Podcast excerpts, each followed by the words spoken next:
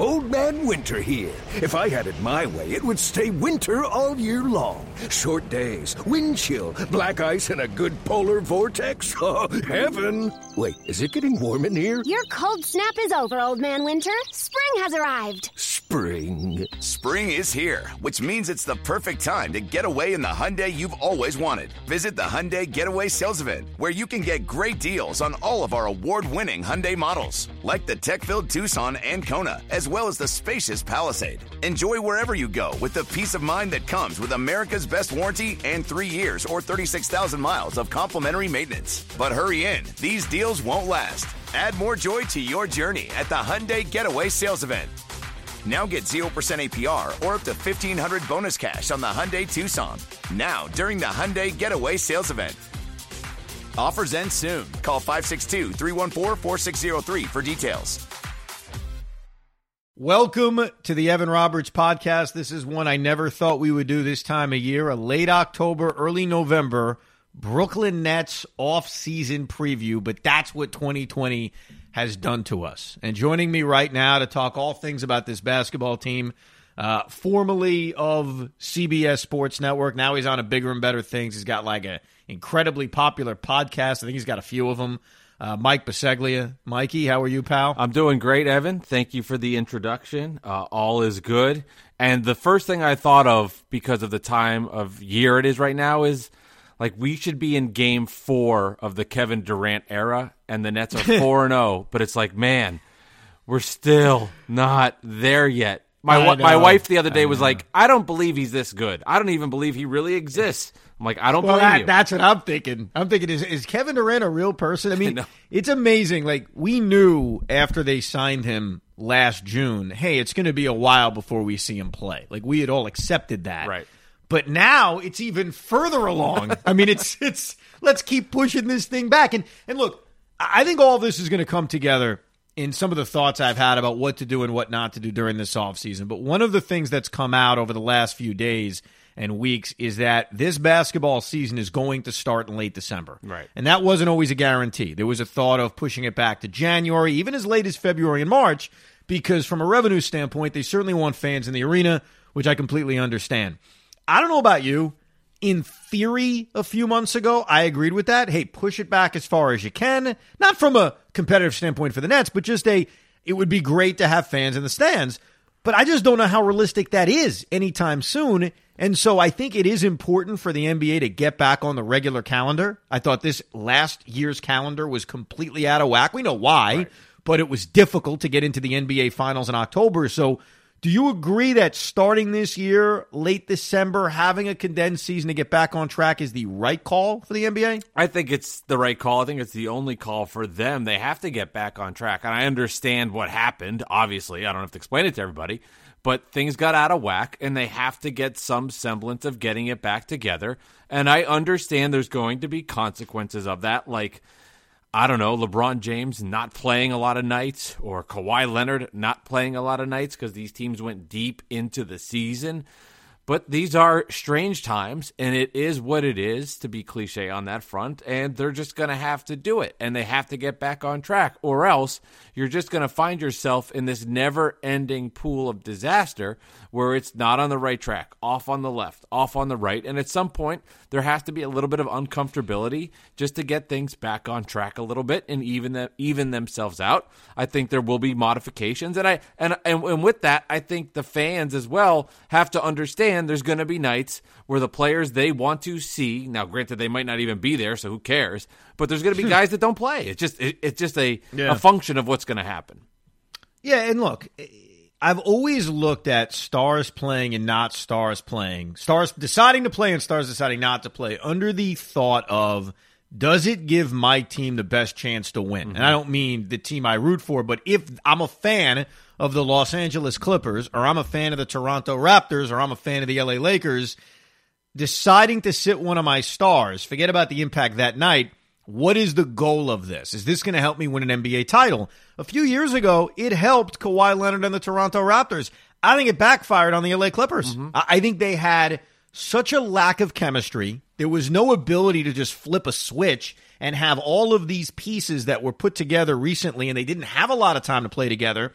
It wasn't like, boom, this is a video game. Everybody's got great chemistry. So any decision that's made, whether it's Brooklyn Net related or another team related, to me, it's all about winning a championship. That's what this whole thing is about. I understand it's entertainment, but it's also winning an NBA title. So if I have tickets to a game and a star is not playing, and I accept, hey, I, I got to be careful with my stars. I got to make sure they're healthy going into the postseason. I'm okay with that. I'm not saying I have the majority opinion on it, but that's the goal if you're a head coach or a general manager or a star player. It's how do I win an NBA championship? But what I think is really interesting, bro, is that the Clippers watched it backfire. Mm-hmm. And I think the Nets in 2021 have to be very careful that their star players, and really the core in general, get enough time to play together. You just can't assume everything's going to be great in April, May, and June. No, you really you really can, and those are two interesting examples because that Raptors team with Kawhi was obviously still really good without him, and they proved to be a really good team in the Eastern Conference the next year. Not a title level team, but still a team that can contend in the East, wreak havoc, destroy the Nets in the first round of the playoffs. But you're right. On the Clippers side of thing, that lack of chemistry killed them. Now, that was such a weird season because of how the herky jerkiness of it. So maybe if it was a regular regular season and they went that route with the Clippers, maybe it turns out differently. But because of what we saw with going to the bubble, playing here, not playing there, that may have caused it to be a little different. But you're absolutely right. I mean, this Nets team has never seen the court together once as a unit, as a full team of full strength. Like, you know, we're watching the Bubble Nets and Joe Harris is their second best player. The idea hmm. of watching the Brooklyn Nets, I was just about to say New Jersey Nets for some reason. The the That's idea okay. of watching the Brooklyn Nets this year, Joe Harris has to be the sixth, seventh best player in the team that's a piece for the title, and they all come together. So I'm with you. This team's got to get some minutes together. They've got to play, and then just you know, knock on wood from a health perspective that they're able to do that. And it's not even a minutes restriction thing. It's like a Kyrie Irving and Kevin Durant are actually healthy and on the court thing, and they can go out and get some minutes together. Well, and this goes to the real question, and there's a lot of things we'll discuss throughout this podcast about the Nets offseason. But it leads to the the big question, which is: Do you trade for a third star, or is Caris LeVert already that guy? And I, I've always leaned against it for a couple of reasons. One of the reasons I've leaned against it is I need to build my team, and maybe this isn't the right approach, and maybe Sean Marks doesn't have this approach, but this certainly goes through my head. I want to have an eye on what if Kyrie isn't healthy. I can't do that with Kevin Durant. If Kevin Durant's not healthy, they're not winning an NBA championship. It's yeah. as simple as that. Mm-hmm. But Kyrie Irving has had a very difficult time staying healthy. I, I can't believe that all of a sudden that's not going to be the case. I mean, all you got to do is look at the last few years, even look at his time in college, look at his entire NBA career. Kyrie's had a tough time staying healthy. And so, a part of why I've been afraid of trading for a third star is you're going to have to give up basically all of the depth of this basketball team in doing so. There's a chance that both Spencer Dinwiddie and Caris LeVert wouldn't be a part of this team. Now, can they win a title without Kyrie Irving? Look, I understand that that's not the game plan, but they certainly have a better chance of doing so than if they ever lost Kevin Durant. So I was always turned off by that thought. But here's the other thought, bro. This offseason is going to probably start in late November, okay? yeah. November 20th, whatever it is. Yeah. Training camp is going to start 10 days later. Crazy. This is a roster that's had workouts together, which is great. You know, Kevin Durant and Caris LeVert and Spencer, they're all working out together. That's fantastic. I don't know how easy it's going to be as we talk about chemistry to now break that apart, bring in somebody else and say, okay, now you got a two week preseason, then you're going to have a condensed NBA season. Go win an NBA championship. I think that is another element. It's a new element because we didn't realize that we were probably going to have a week and a half off season. You know, we didn't think that was going to be the case. But that's on my mind, man, that I, would be very careful about breaking up this roster too significantly. I know they haven't played together, but they have practiced together. They have scrimmaged together. That part of it doesn't worry me as much if they were able to make a deal where they brought in a third star and they weren't giving up too much and it worked. Maybe in the short term, yeah, they'd be a little more out of sync. But in the long term of winning a championship, I'd be okay with that. But to your original point about it, based on just the the depth and having backups when Kyrie Irving inevitably does go out, the idea that you don't have depth at that position would terrify me. I, I, I Spencer Dinwiddie doesn't have the ability that Kyrie Irving does, but Spencer Dinwiddie is more than capable of going in and substituting for a couple of week stretches and being a guy that can provide offense and leadership and move the ball around and help the team out. I'd be scared to trade these guys. And I look at value of what other NBA players think of guys, and when I hear Damian Lillard praising what he said about Caris LeVert, like that that means something to me. When you have a guy that's that's that much of a killer and that much of a great player and proved himself during the bubble to be one of the best elite players in the league, going out and saying like Caris LeVert is on the verge of taking it to the next level. I, rather gamble on keeping Caris, keeping all of the surrounding pieces around him, and then going to war with these guys as opposed to shipping Caris, shipping Caris, shipping Jarrett Allen, and then getting in return a Bradley Beal. To me, I'm like, it's just not enough there. Now, if they're able to make a deal where they get a can't miss superstar third player, like, oh, I don't know, like, I'm not saying this is a realistic option, but Kawhi's the guy, okay, then you go out and make the trade. But other than getting that level of player, I'm not doing it for a Bradley Beal type well, player let me let's go through then the and I wouldn't even say realistic, I'd say the somewhat realistic. Obviously, a guy like LeBron James, Kawhi Leonard, they're not out there. I don't know what I say about Giannis Antetokounmpo. I don't think he's out there. I still think he'll super max it back with Milwaukee, but we'll leave him out of the equation because I think we'd all agree if somehow the Bucks decided they were going to trade Giannis, right. then you basically say here's the entire roster, you know, outside of Kevin Durant and I guess Kyrie Irving. You take your pick. I mean, I think we'd all agree that even if you have absolutely no depth whatsoever, you make that deal for Giannis Antetokounmpo, right? Mm-hmm. You're with of me course, on that? Of course. Okay. All right. Well, let's leave him out because that one's easy. Yeah. Um, Jrue Holiday. That's the guy that's been talked about a lot. And I, and I have to admit, Jrue Holiday on this team would be a great fit just from a defensive standpoint. I mean, the perimeter defense would improve greatly with a guy like Jrue. He can hit threes. He's been in this league for a while. I, I love Jrue Holiday on this roster, but I can't do it in a deal for Caris LeVert. Now, you're telling me it's a trade, and I love Spencer Dinwiddie, but you're telling me the trade is built around Dinwiddie and picks and what have you, and maybe Jarrett Allen. I'm kind of iffy on that.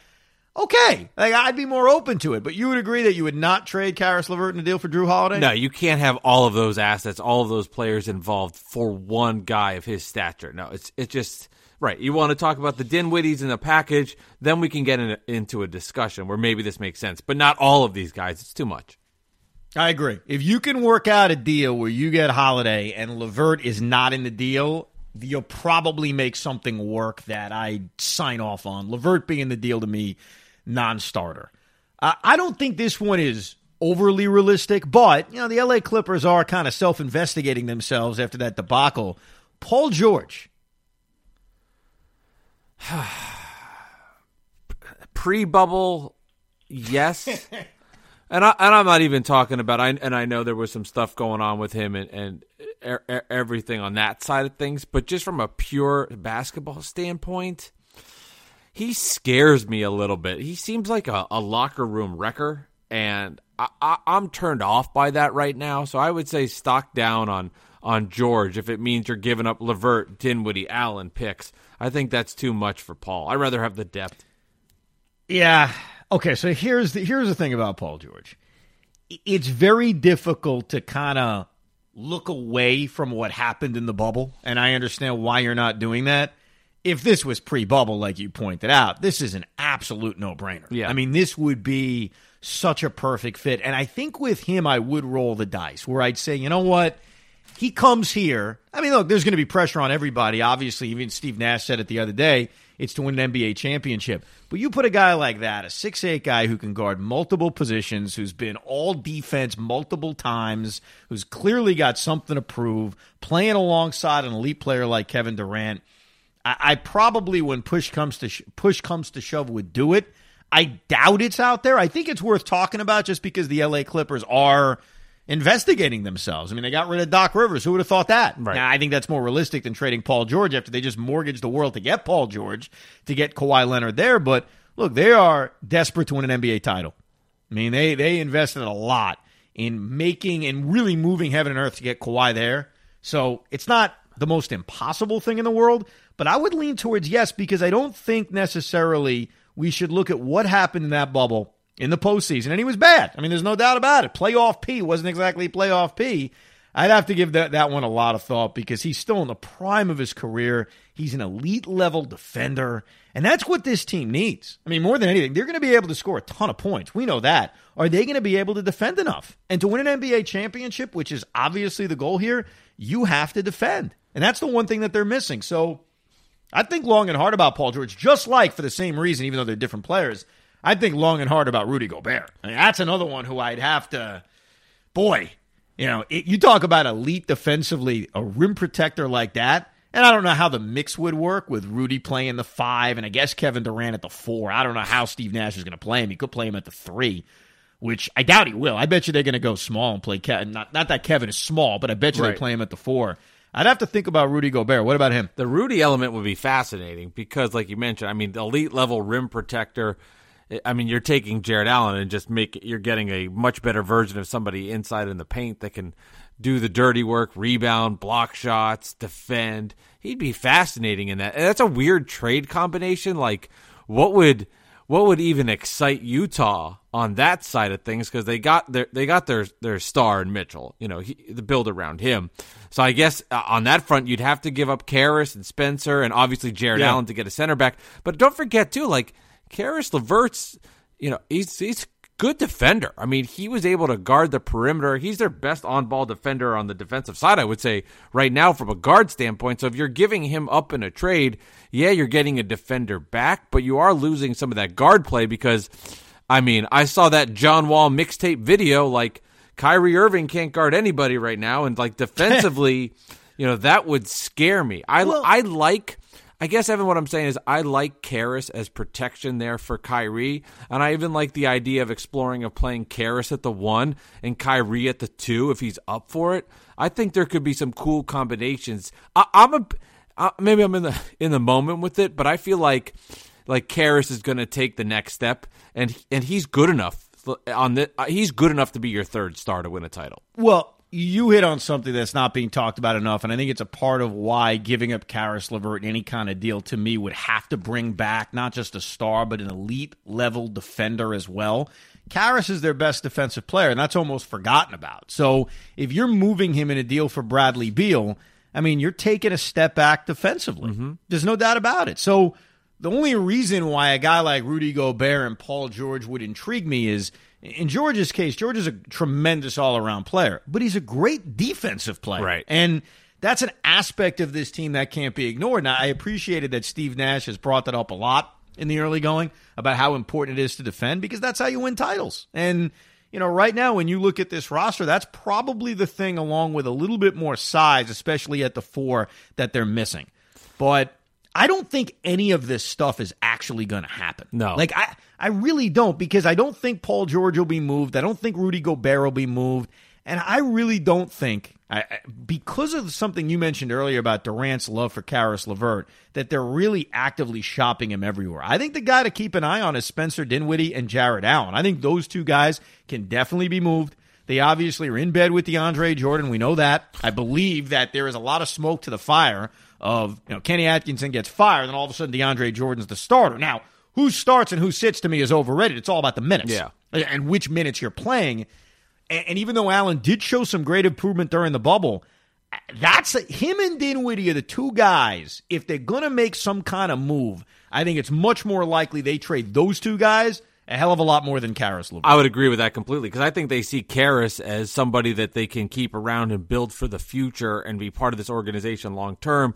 You know, as far as contracts are concerned, like Dinwiddie and Allen are in different places where they're going to have to make decisions if they want these guys to be part of the franchise long term. So they might be, if the deal is right, willing to to get rid of them in a trade because they don't want to commit to them money wise long term. So maybe it's easier to bring in a Holiday if it's a Dinwiddie and an Allen in a trade. And from that standpoint, they've got their roster. But I, I, I'm with you. I think LeVert is somebody they feel can be the third star on this team.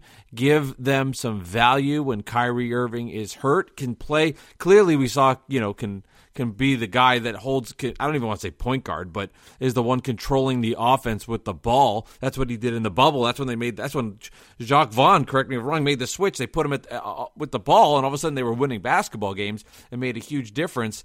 I, I, I agree. It's it's uh, it's Allen, it's Dinwiddie, and those are the guys. If they were going to make a move, they would deal and then pick up the pieces free agency wise. But uh, again, I, I come back to it like I, I think this is the like you. I think this is the roster, and then it's all just about the couple of moves here and there they make on free agency. Let me let me throw a name at you. He's not an elite level player, though he is a, a multiple time All Star and he's an NBA champion. And maybe at first when I say it, you're going to be like, "What? Why is he available?" Kyle Lowry. Your thoughts? Hmm. That was the one I did not think you were going to say. Uh I like. I mean, that's obviously he's a great on the ball defender.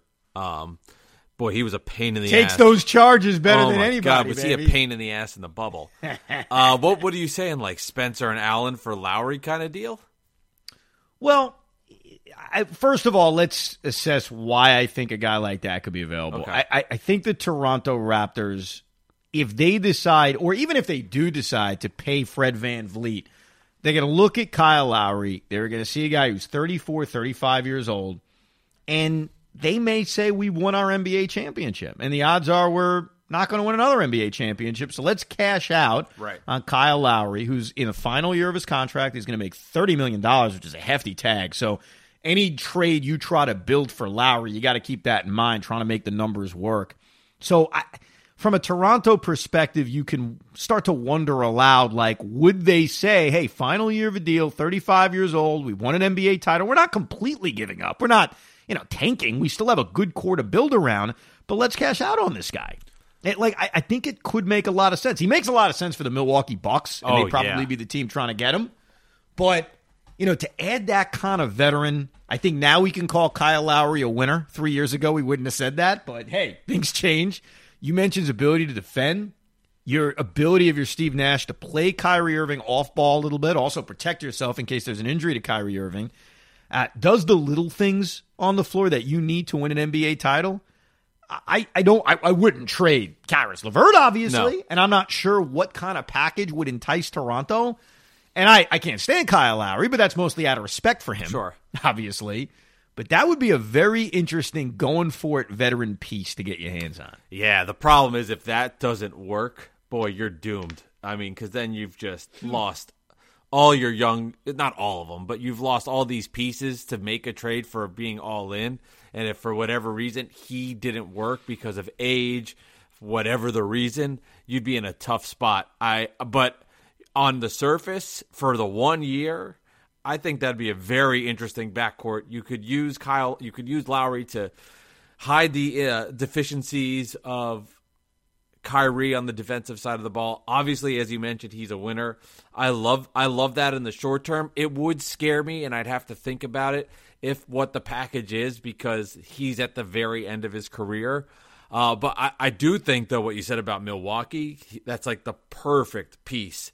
What's like exactly what they're missing in Milwaukee on a on like a a realistic side of plans. Obviously, like, oh, they're missing LeBron, but like what they're missing, a veteran point guard that's won before, that's a leader, you know, that that's been there. Uh, I think that makes so much sense for the Bucks if they could pull that off.